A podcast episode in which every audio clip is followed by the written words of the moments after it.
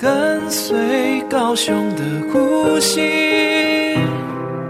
聆听港湾的声音，朝向希望的远航，徜徉大海的美丽。高雄广播电台，永远陪伴你。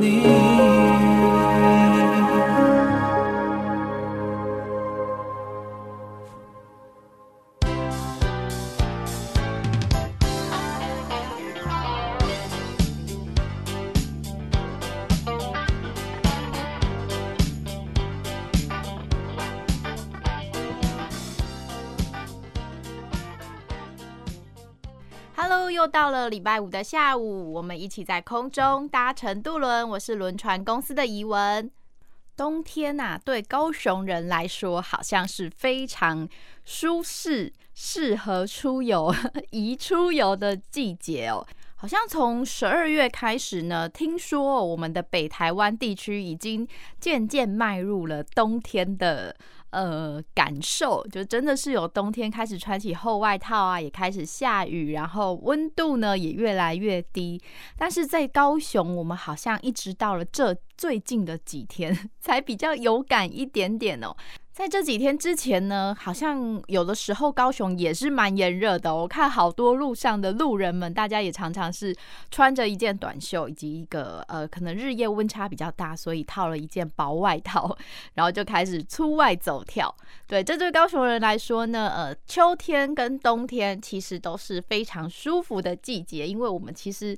也不会太冷啦，然后呢，出外呃散步啊、郊游啊、野餐啊、晒太阳啊，都是非常舒服的温度哦。所以呃，我个人是比较喜欢冬天，但是高雄的冬天真的好短呐。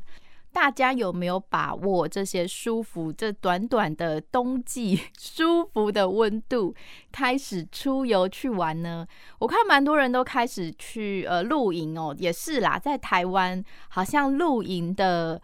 呃，适合的温度呢，也是这个短短的秋冬这短短的几个月而已。夏天去露营的确是有一点点，除非真的要非常热爱露营的人，好像才有办法在户外，然后甚至有时候是没有冷气，但是比较炎热的状态下面来露营哦。不过大家知道我们奇经也有一个露营区吗？这个露营区呢是豪华露营区哦。现在呢，现在这个时代哦，懒人的时代呢，其实我们的露营已经分了非常多种。那么呃，有一些呢，当然还是传统的露营，就是你要自己准备所有的东西，包含帐篷，包含你的睡垫、充气床，然后呃，你的桌子啊、椅子啊，还有一些烹饪的。工具，这是非常传统的、非常考验求生技能的这种露营。不过这几年呢，呃，有一些露营的风气哦，我觉得非常的适合现代人，懒人出游法，就是有一些露营区越来越高级哦。这些露营区呢，呃，他们已经帮你准备好了帐篷，而且是比较坚固的。我不知道大家有没有过这种露营的经验呢？是自己搭帐篷，结果到了晚上的时候，就是考验你的呃搭帐篷技术的时候了。因为呃，通常呢会在你要睡前或者是睡到一半的时候，你就会发现你哪一个地方的铆钉、哪一个地方的绳子没有拉稳、没有拉稳固，所以呢晚上有时候风一吹，或者是有时候下雨，就会开始觉得哎，自己搭的帐篷好像有一点。不是这么的安全的感觉，然后呢，冒着风啊，冒着雨啊，开始又要重新的来拉绳子或者来钉铆钉，就是我以前自己的露营经验啦。当然有很多专业的露营人士，我想就不需要担心这些，就不会有这些特殊的回忆。那现在呢，有蛮多的露营区哦，是帮你搭好了一个非常稳固，而且空间也比较大的帐篷。这个帐篷里面呢，不是睡地上地垫充气床哦，睡的是弹簧床，然后是有床架的。甚至呢，有一些帐篷里，我不知道他们怎么办到的，但是帐篷里面有冷气。再来，我之前呢做了一些功课，我发现甚至现在有一些帐篷里面连卫浴设备都有，哎，哇，这真的是我想对于懒人或者是对于想要体验帐呃露营的生活，但是又不想要把自己搞得很累啊。然后或者是我们就是比较菜的嘛，没有什么野外求生技巧的，也不是这么专业，没有那么多的设备的。像我们这种懒人想露营的人呢，就可以去找这种呃五星级豪华露营区。当然，相对来说费用会比较贵一点。但这就是看大家想要把钱花在哪里。我个人觉得这是把钱花在刀口上了，让自己可以享受一个很舒适的露营。那在我们旗津的露营区呢，就是这样子的豪华露营区哦，而且是面海景的第一排。虽然说高雄人自己到旗津去露营，好像。也是个蛮特别的体验吧，而且非常的近哦，你不用带很多的行李，然后呃，你也可以非常就近的，你不需要花很多长时间的车程路程长途跋涉，你就可以到这个海景第一排，在沙滩旁边的露营区。这个露营区里面呢，床啊、帐篷啊，一些基本的烹饪的这些桌椅呢，也都帮你准备好了。那甚至呢。就位在旗津嘛，所以你要到旗津的海产去吃点海产，去吃去老街上面买点东西也都是非常近的。这个电动车一骑就能够 抵达任何的商店跟餐厅，所以我觉得非常推荐哦，大家真的都可以来到旗津的这个露营区，尤其是高雄人，甚至你骑个机车，带上你简单的行李，你就可以往到。往前往这个奇经的豪华露营区，那要怎么样抵达这找到这个露营区呢？哦，而且要来跟大家说一下，这个露营区是需要定位的，而且呃不是这么好定哦，请大家一定要提早定，千万不要是我发现高雄人都非常的随性，不是你早上起床睡眼惺忪想说啊，我整理个行李，下午去露营好了。没有哦，我们迄今的豪华露营区没有这么好定，不是你早上想去，下午就能去的，所以一定要事先确认好一些行程。那在这里呢，这个定位定帐篷啊，你还能够去呃定到你想要的方位 位置，例如呃想要离呃像是服务中心近一点啊，或者是想要离这个公共的盥洗设备近一点啊，或是想要离海近一点。都是你可以挑选的，在全台湾其实有非常非常多这样子的露营的呃豪华露营区，而且现在好像越来越多了。只是是需要做一点功课的，因为每一个露营区呢，所提供你的呃这些呃设备啊，或者是帐篷里面的这些设备跟配备也都不太一样，所以呢是需要大家来做一点点功课的。但是哦。在旗津这边还有一个优点，就是周围的景点非常的多，所以呢，呃，你不只是可以待在帐篷里，在海边享受，呃，这个海景啊、海风啊，但是冬天的海风有一点大，大家记得衣服穿多一点哦。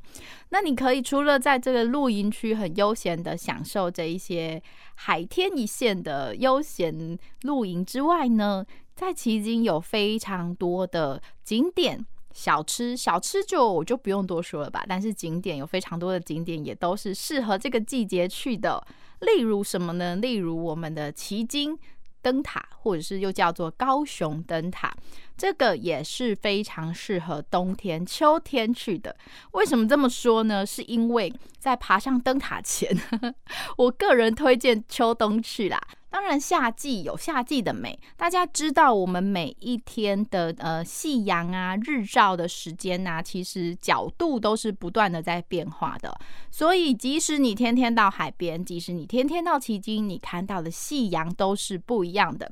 那么呢，在奇经这里呢，旗津灯塔、高雄灯塔这个位置，就是来看落日夕阳，或者是看高雄夜景、看高雄的日景都非常漂亮的一个地方，因为它是相对处在一个制高点哦。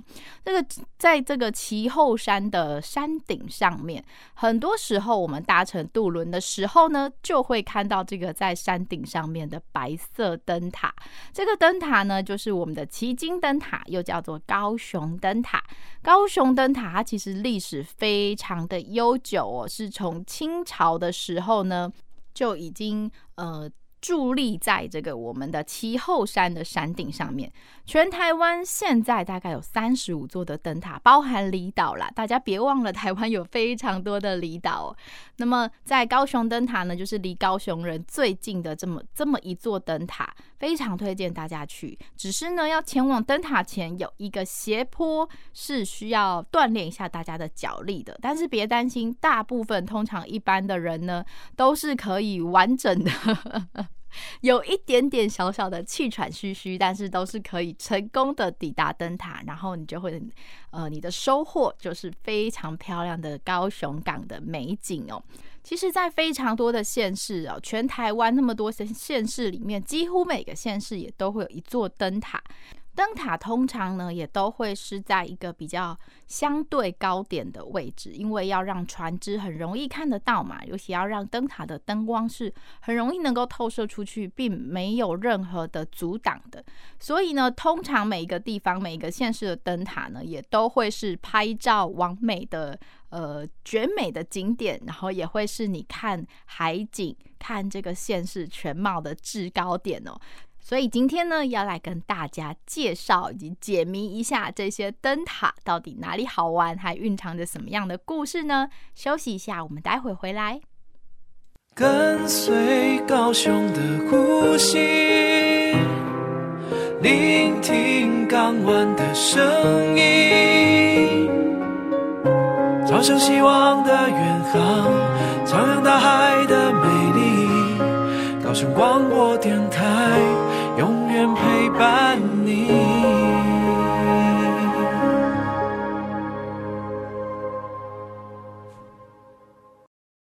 您现在收听的是高雄广播电台 FM 九四点三 AM 一零八九，每周五下午来自港口海洋的声音。嗨，听渡轮说什么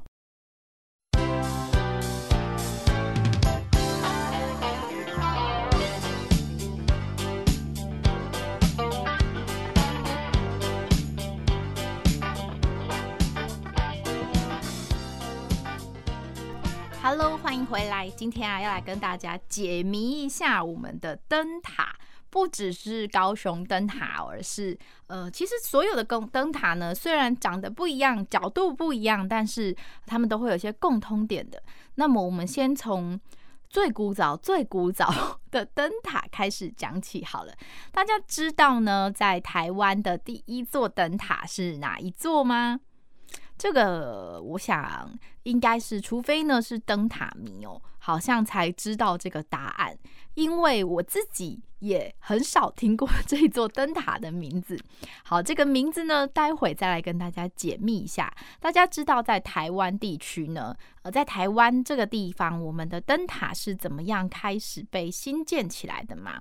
最早啊，其实是从清朝政府开始的时候呢，因为开始对台湾这边陆续的会有一些贸易啊、通商的往来，那开始从呃，在中国大陆地区呢，跟台湾地区开始越来越频繁的船只，但是他们面临到了一个问题哦，就是我们的台湾海峡非常的难搞，尤其呢越靠近台湾本岛呢，这个。沿岸的这些礁石，还有一些暗流，会非常的多，然后影响很严重的影响到这些船只航行，呃，进来。那其实每个大家不要常常看我海，我们的大海很美，然后看起来很平静，但其实在底下真的是暗潮汹涌的，甚至在哪里呢，有一些礁石，在哪里呢是会有暗流，然后让船只容易搁浅的这些。呃，如果不是熟悉这个海域的人，是不会知道的。现在我们的科技非常的发达，所以在船上呢，都会有很多电子的仪器，告诉你说，哦，这个地方的水深，这地下这个地方的海底下的这些礁岩跟地形长什么样子。可是以前呢，尤其是在清朝的这个时候，当然科技没有那么的发达嘛，甚至地图都没有那么的发达。那么大家呢，对于周围的水域又不是这么的熟悉。大家知道呢，其实在，呃台湾周围沿岸哦，我们的海象非常的险峻。对，这其实也是保护台湾岛的一个很棒的天然的屏障啊。那么最险峻的地方呢，其实就是在澎湖外海沿岸这边，呃。号称黑水沟哦，这是澎湖海域这边，因为有非常多大大小小的岛屿，然后分布。那有的时候呢，涨潮的时候，有一些小岛你是看不见的。就这样子，因为这样的关系呢，让船只很常会出现搁浅啊、碰撞的这些问题。当时的清朝政府为了解决这个问题哦，就在外安西海的口岸呢，在这边先做了一个石塔。这个石塔呢，长得就有点像我们现在的灯塔，不过它就是用石头、用石呃石块堆砌起来的一个塔。在夜晚的时候呢，就在塔顶这边燃放，在塔顶这边点火。然后让这个塔的顶端呢是有火光的，可以作为船只航行的标志哦。这就是最早呢在台湾最早最早的这个灯塔的起源。这大概会是西元一七七八年的时候。这一座石塔呢位在哪里呢？就位在我们的澎湖西屿乡的西南端，叫做渔翁岛灯塔。你有猜对了吗？有人认识这座渔翁岛灯塔吗？我想这应该是澎湖在地的人呢比较知道的灯塔。对，它就是全台湾最早最早的灯塔。那我们刚刚说啦，这一座灯塔呢，它最早的时候是呃做用一个石头、石石座跟石块所堆砌起来的呃一个小塔而已。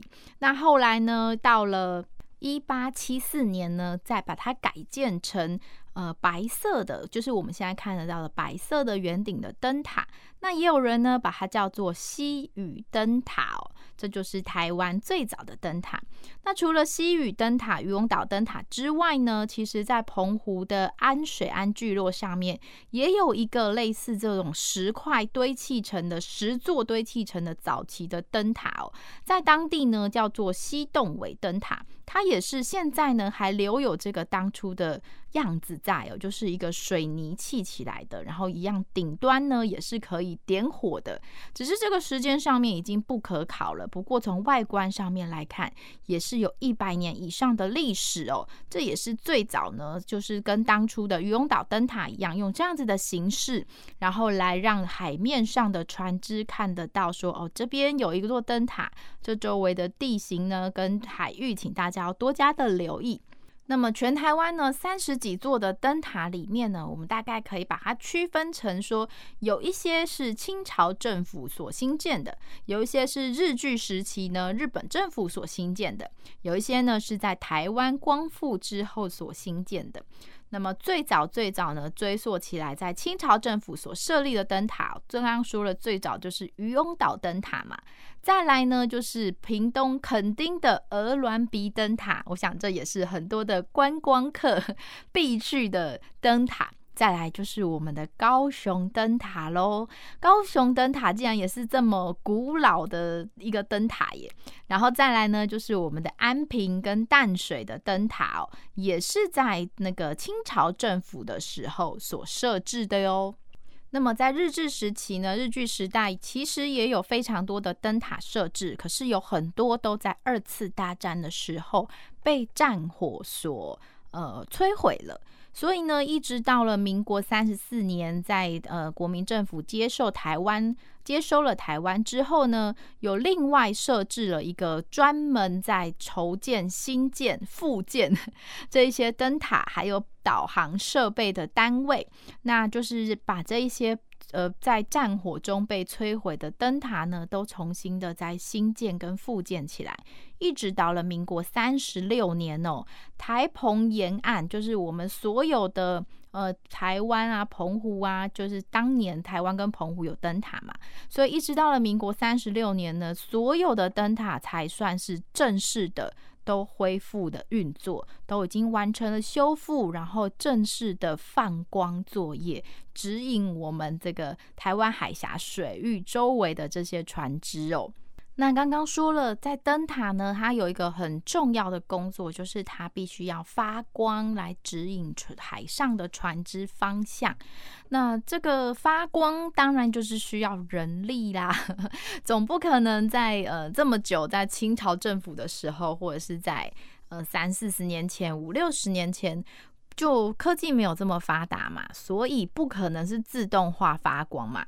一直到了现在，即使到了现在哦，其实在灯塔里面有很多的仪器设备，也仍然是需要人力去操作的。所以一直以来呢，在灯塔里面有一个灯塔的守护者，有这么样一个。呃，工作岗位，它就叫做灯塔手。这个手不是手脚的手，是守护的守，就是守护灯塔的工作。这些灯塔手呢，他们必须轮流，就是每一个灯塔里面一定都要二十四小时，全天候的都要有人在里面轮值。他们的工作是什么呢？就是除了这些灯塔的外观的呃一些修护之外，像是铁工啊、木工啊、电工啊、油漆工，他们要一个人多工哦。最重要的就是他们一定要让灯塔是负责是按时都能够发光的。所以他们也必须实时监控着这个灯塔的这个灯是真的有发光的。如果说它有任何的损坏或者是故障，要马上能够排除哦。而且这个灯塔手呢，大家都知道嘛，灯塔一定是在一些比较。呃，我们的国境 边边角角的地方，像是比较一定是比较偏僻的地方，也一定是交通比较难到达的地方。大家不能只想象我们的高雄灯塔是非常交通便利的地方嘛，有很多是离岛的灯塔啊，或者是说比较偏远的东北角有一些比较偏远的灯塔。那像是我们刚刚提到的澎湖啊、离岛啊的这些灯塔，其实都是人烟罕至的地方，所以在这。个灯塔里面呢，他们也都会呃，一定要维持足够的粮食、水跟日用品嘛。如果是离岛的灯塔呢，全部都要依赖船只定期的去运补。那你也不要想想说啊，灯塔手好像就是每天看海，不是哦，他们是每天看灯塔，他们的生活主轴呃，工作重心就是这座灯塔。所以除了说这个一定要。管理这个灯是能够按时发光的以外呢，在塔里塔外的这些油漆啊、维修啊，刚刚说的铁工、电工、木工、水电工、油漆工，还要包含照顾自己的生活起居日常哦。那常常呢，这个运补船出呃，不一定不是天天来嘛，所以来了一次，再下一次来可能是半半个月、一个月后，所以这个灯塔手呢是一个非常孤独的呃工作。大家能够想象，如果是你能够胜任这种工作吗？对，所以呢，下一次大家到了灯塔，如果说你有看到这些灯塔的工作人员，真的是要非常感谢他们，为我们这维护了这么漂亮的灯塔，然后也持续的在为海上的船只指引方向哦。我们休息一下，待会回来。跟随高雄的呼吸。聆听港湾的声音，朝向希望的远航，徜徉大海的美丽。高雄广播电台，永远陪伴你。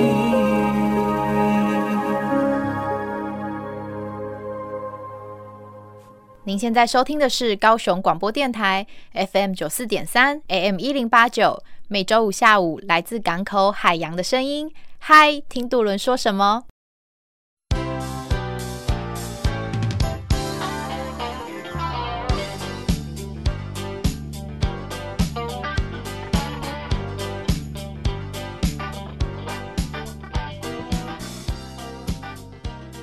？Hello，欢迎回来。这一段呢，我们来跟大家介绍一下灯塔界的各种奖，例如极西啊，就是最西边的灯塔，还有塔身最高的灯塔，海拔最高的灯塔，就是灯塔界当中的各种第一哦。这个真的蛮好玩的，所以今天呃想说来跟大家呃讲一下有哪一些特别的灯塔之最哦，就是最厉害的这些灯塔。呃，那么呢，来先跟大家讲一下，在目前呢，我们全台湾有三十六座的灯塔，在这些灯塔当中呢，有一个最矮的，不要说最矮，塔身最低的灯塔。呃，塔身最低的灯塔呢，是我们的苏澳灯塔。大家猜猜看，想一想，塔身最低之所以能够荣获这个塔身最低的之最呢，它的塔身到底有多低呢？答案是七点九公尺哦，它是一个高才七点九公尺的灯塔。那么呢，有塔身最低的灯塔，就会有塔身最高的灯塔嘛。好，最高呢，塔身最高的灯塔呢，我们。呃，台湾三十六座灯塔当中，灯塔界的巨人呢，是我们的获奖的是我们的台中港灯塔。台中港灯塔的塔身呢，有六十二点六十二点六公尺哦，哇，那这差距有点大，最低的是七点九，然后最高的是六十二点六。对，塔身最高的灯塔呢，位在我们的台中港的灯塔。好，那再来呢，就是我们的海拔最高的灯塔啦。大家想到海拔最高，呃，你会想到是什么地方？有可能是哪一个县市的灯塔吗？好，大家猜一猜哦。我先跟大家提示一下，在海拔最高的灯塔呢，它的海拔是两百一十六点五公尺的海拔。在什么样的地方会有这样子的海拔呢？答案是我们的兰屿灯塔。兰屿灯塔呢，哦，兰屿它呢就是一个本身它的地势就是高高低低的，有山啊，然后呃，它就是一个礁岩的地形嘛，所以在兰屿这边呢，它的海拔就是它的灯塔位在。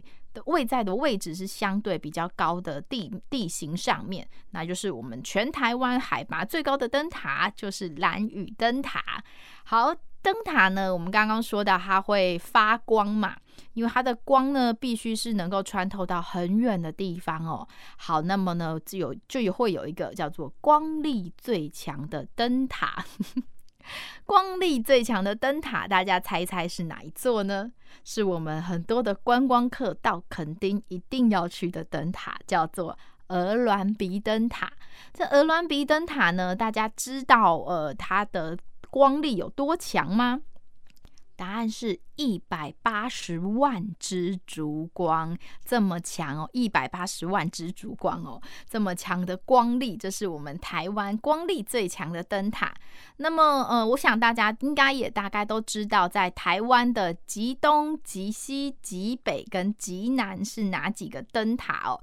大家知道极南的灯塔不是我们的鹅銮鼻灯塔哦，虽然它是台湾本岛 最南的地方，但是我们在台湾。有很多的离岛嘛，大家知道，呃，在台湾国境最南的灯塔是什么地方吗？是我们的太平岛灯塔。太平岛也是我们国境的一个岛屿，而且它隶属旗津区哦。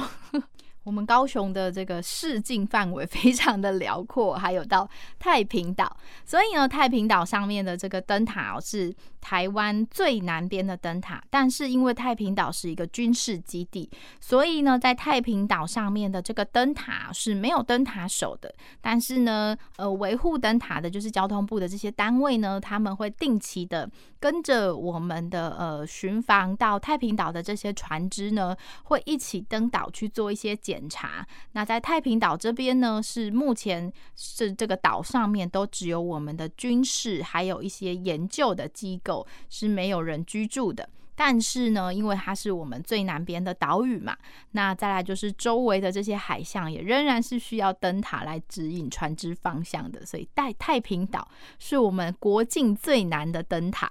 再来呢，呃，我想国境最北的灯塔大家应该都知道，就是我们的富贵角灯塔。好，再来最东边的灯塔呢，就是我们的三貂角啦。三貂角东塔的灯塔，最西边呢是我们国盛港的灯塔。国盛港大家知道在哪里吗？在我们的台南哦。除了这几个呃地理位置比较特别呢，或者是 身高比较特别的灯塔之外，其实有几个灯塔也蛮特别的，来跟大家分享一下。在安平灯塔呢，安平灯塔是在一八七二年所盖好的。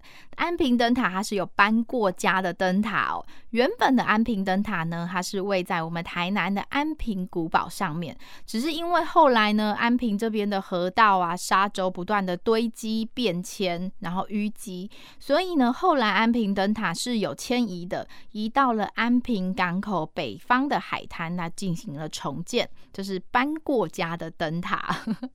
再来呢，大家知道我们大部分的灯塔一定都是位在海边嘛。不过呢，有一座灯塔是位在河口，在河边，就是我们淡水河，淡水河的淡水港灯塔，它是全台唯一位在河口的灯塔哦。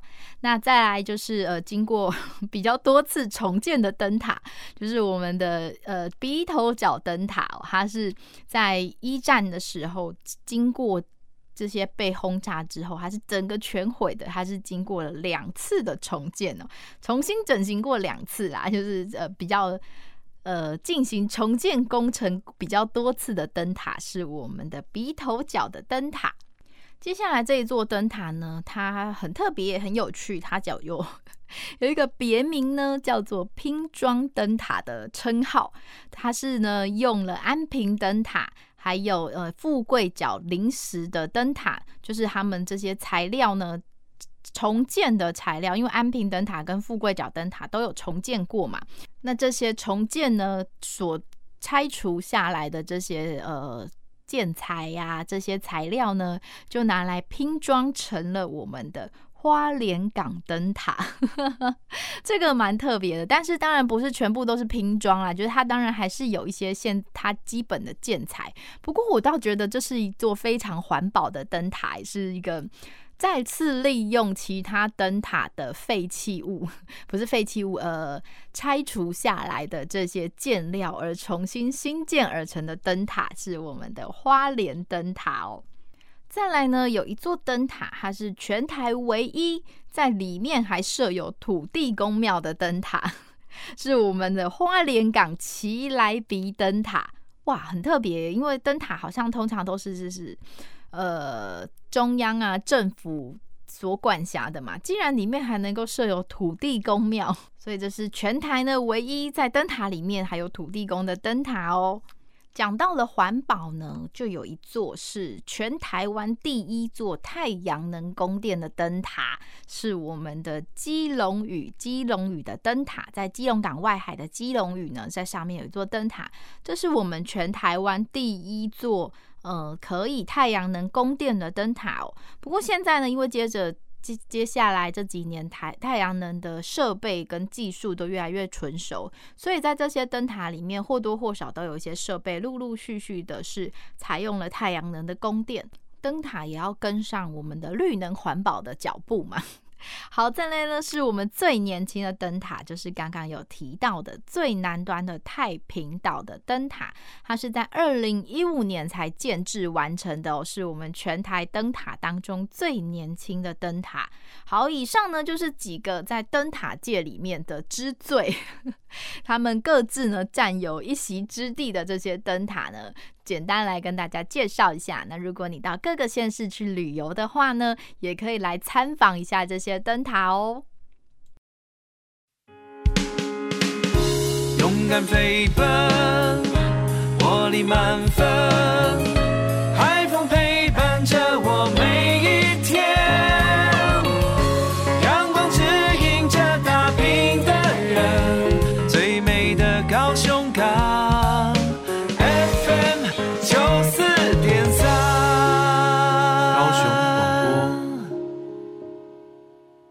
您现在收听的是高雄广播电台 FM 九四点三 AM 一零八九，每周五下午来自港口海洋的声音。嗨，听杜伦说什么？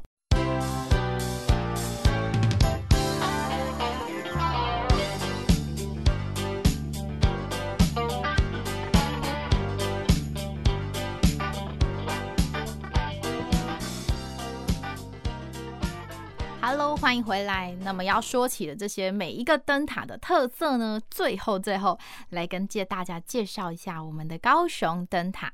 刚刚介绍了那么多的灯塔之最，在灯塔界里面，大家各自都有自己的特色。